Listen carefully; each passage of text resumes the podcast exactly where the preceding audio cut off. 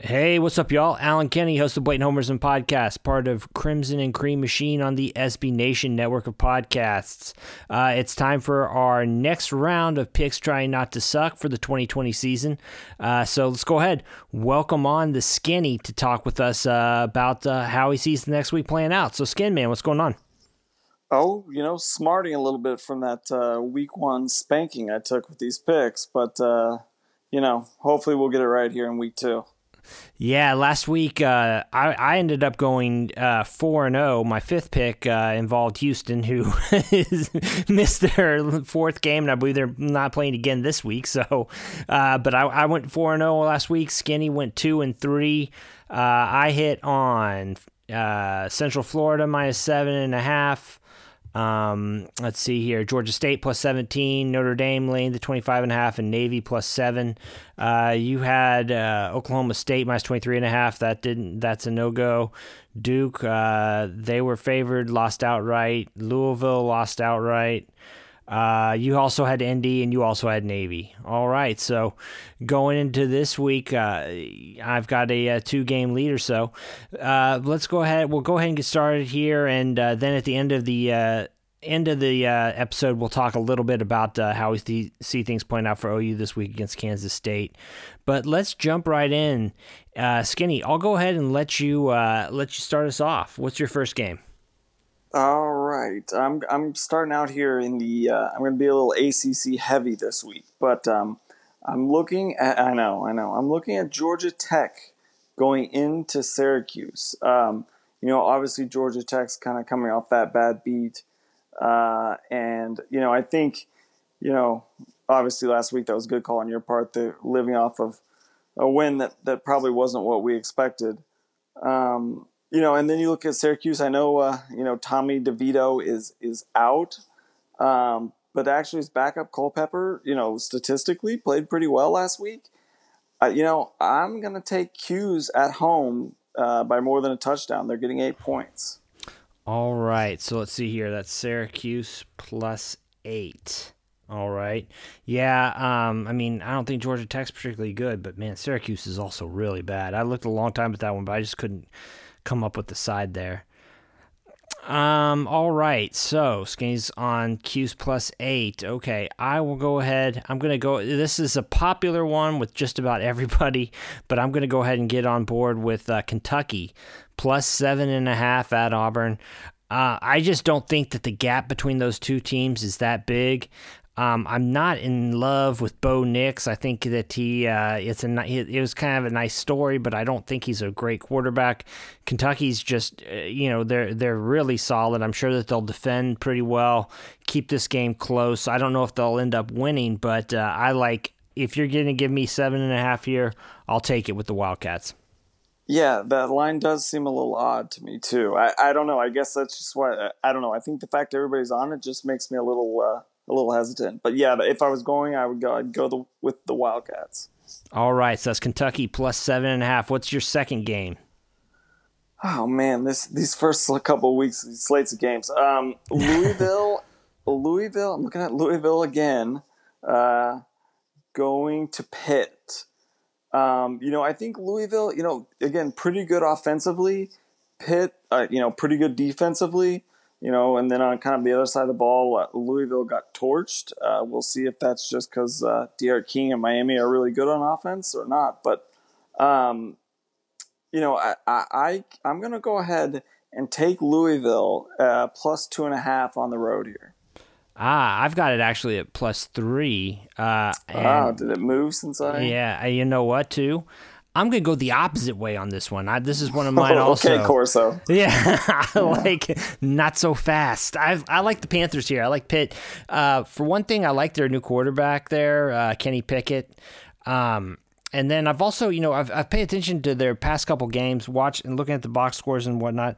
They've left a ton of points on the field. Um, you know, they've had cases where, you know, they've thrown like an end zone interception or they've missed a field goal, you know. I mean, and you look at how Syracuse, I mean, they barely Syracuse barely moved the ball on them last week. trust me, I don't think Pitt's some kind of juggernaut or anything like that, but it's a solid team. Uh, I was didn't like what I saw out of Louisville last week either, so I'm going to go ahead. I'll lay the three with the Panthers, uh, and so we've we got a head to head here. This is going to uh, this is going to be big down the stretch. Yeah, I know. I need this one. All right, so give me your what's your next one? All right, another another game everyone's going to be watching. Um, looking at Kansas. Yes, Kansas going to Baylor. Uh, you know, it's it's interesting with Kansas. Like it seems every year. Like I looked going back to 2015. Uh, you know, it seems like they lose to some awful. no offense to Coastal Carolina, because they're probably better than people think. Team, you know, whether it's it's uh, Nicholls State or Coastal Carolina twice or North Dakota State.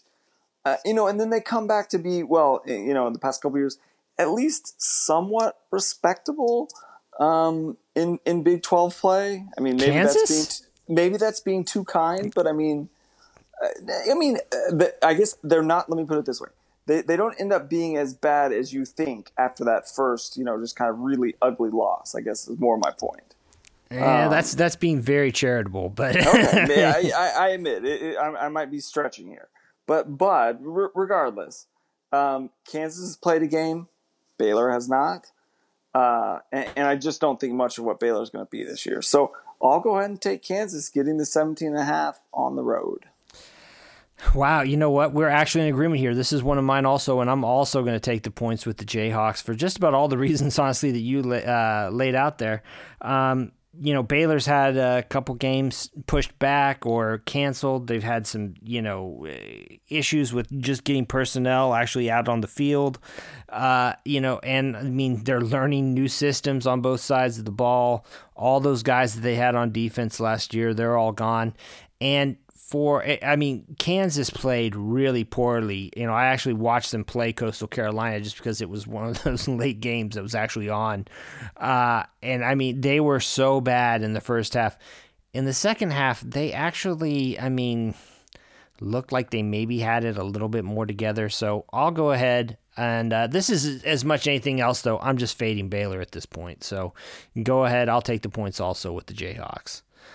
Um, all right. What is your fourth pick? All right, going back to the ACC, I'm looking at Florida that Florida State Miami game. Um, you know, again, uh, obviously Miami impressed last week.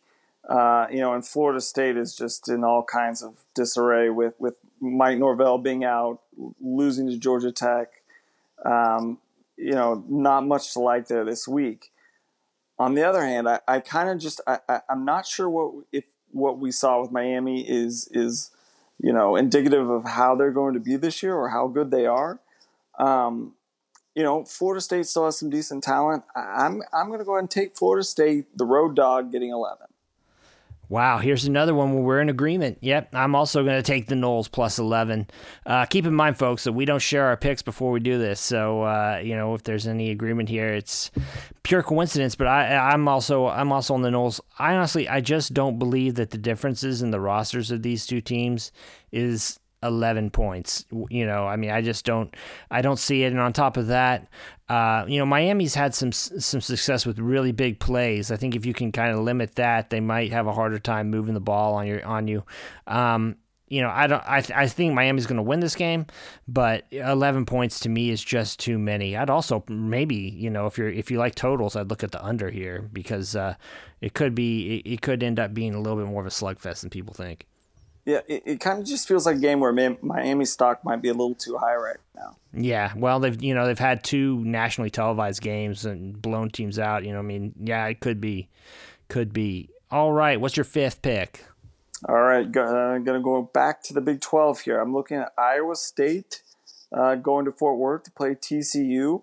Uh, obviously, what we saw from Iowa State week one uh, wasn't wasn't overly uh, impressive, but you know, I still think, you know, and again, Brock Purdy's probably not what we, we maybe had envisioned, but, you know, I still think Iowa State's decent. Uh, you know, again, this is one where I don't think a lot of TCU. And then again, this is another matchup where you have a team that's played a game versus a team that has not. So I will take Iowa State uh, as the two and a half point uh, road favorite. Yeah, that's one that I looked at also really closely, and, and I'd be with you if I'm playing that there. I'm going to go ahead and lay it with Iowa State. I feel like, as you know, as disappointing as Week One was for them, I feel like maybe people are over, you know, kind of uh, overemphasizing that a little bit too much when you consider just everything that was going on around it, and you know, not having Charlie Kolar playing and whatnot. I, I mean, so I, I'm a, I'd be on board with that one. Um, but my final pick, uh, number five, I'm going to go ahead and take uh, Mississippi State plus 18 at LSU. Uh, it's Mike Leach's team's debut in the SEC. Uh, you know, this is a to me another pick where I'm looking at, at, kind of fading a team that's had a ton of turnover. And yes, I realize the irony when you're talking about an entirely new coaching staff taking over Mississippi State, but I mean, LSU Uh, everybody who was who was anybody on that team last year for the most part is gone, including on the coaching staff. You know, I mean, they've been changing up the defensive scheme, changing up what they're well, probably not changing what they're doing on offense so much, but you know, Joe Brady's gone now. You know, changes at quarterback. I just 18 points, you know, for a Mike Leach team that can kind of that can score in the past has been able to score pretty quickly. To me, that's just too many. I'll go ahead and take the points with uh, the Bulldogs, although I don't I don't see Mississippi State winning this game. Yeah, actually, that's a nice little pick. I mean, Mike Leach is the perfect coach if you want, you know, if you want a program that can go seven and five, yeah, you know, something like that every year and be competitive. Well, Mike Leach will get it done, and he gets it done early. Yeah, um, yeah, yeah. That's one thing. I mean, I think that part of that is is like you know his offense isn't that uh, complex, really. You know, and I mean they they do so they do a few things really really well, and uh, so you know I mean I think that that makes it maybe a little bit easier to install. Uh, so you know they can kind of hit the ground running there, and he's got a experienced quarterback, although it's not a guy who necessarily is experienced in his scheme. You know, I mean if there's one guy who can figure out what he wants in a quarterback, it's probably Leach, you know. All right, so let's uh, recap real quick here. My five this week, I'm taking Kentucky plus seven and a half, Pitt minus three, Kansas plus 17 and a half, FSU plus 11, and Mississippi State plus 18. Skinny is going with uh, Syracuse plus eight. He's also taking KU plus 17 and a half. He likes Louisville plus three. Uh, he's also on the uh, Florida State plus 11 at Miami, and he's uh, going with Iowa State minus two and a half. Uh, just as a reminder, we pick five games every week, and what we're going for here is at the end of the year, we tally them all up, whoever has the best record overall. So uh, let's uh, move on now to talking about Oklahoma's matchup this weekend with Kansas State. Uh, a lot of scuttlebutt heading into this that they wouldn't even play because it sounds like Kansas State has had some serious uh, contact tracing issues. Um, but all signs at this point, as of Thursday night, are pointing to uh, the Wildcats making the trip to Norman. Uh, you know, technically, for I guess this is a revenge game for OU. Uh, Sooners are big favorites here, 28 points. I don't know. I mean, you know, what are your thoughts here on this one? Yeah, well, I mean, I guess first of all, I was going to say, can I just, you know, can we count as a win if they just play the game, right? But, yeah. Um, yeah, no, you know, uh, yeah, hard to say. I mean, we've seen a limited amount from both teams, and, and particularly with OU. I mean, you know, what we saw uh, looked pretty good, right? Um, uh, but yeah, this this seems like a a big line, and I know you know you have to factor in uh, what's everything that's going on with Kansas State and the, the COVID issues, but you know, who knows what will happen on the OU side of that equation as well. Um, I, you know, I and, and then you know, K State just always seems to give OU a bit of trouble. So, you know, I guess if I was going to pick this that big a number, uh, I, I guess I would pick OU. But this is this is a game I would stay away from. Yeah, you know, I've been back and forth, and I mean, I kind of look at it the same way you you do. Um, you know, one thing that seems to be kind of floating around out there is that Kansas State has, you know, uh, just been decimated in the secondary. That they've only got a few scholarship players left for this game, or they'll only have a few available. I don't know if that's true or not. I wouldn't think though that that's something that you'd want to. That that's a position where you'd want to have uh, any kind of issues like that going up against Oklahoma. Um, but we've also seen, I mean, Kansas State. They play that. They play real slow. They kind of like to grind. They they like to grind drives out. Um, you know, watching their first game against Arkansas State, obviously uh, the Rebels had a lot of uh, success, you know, throwing to Jay Adams or Joe Adams, Jay Adams, whatever they call him, Adams, on the outside, big guy who was uh, going one on one with their corners a lot, and they had a lot of success going there. But uh, you know, one thing that I saw was I saw some big guys Kansas on Kansas State's team too. I mean, you know, there's their new tight end. Uh, he's a transfer he's I mean he's a big you know strong guy kind of a matchup issue Briley Moore.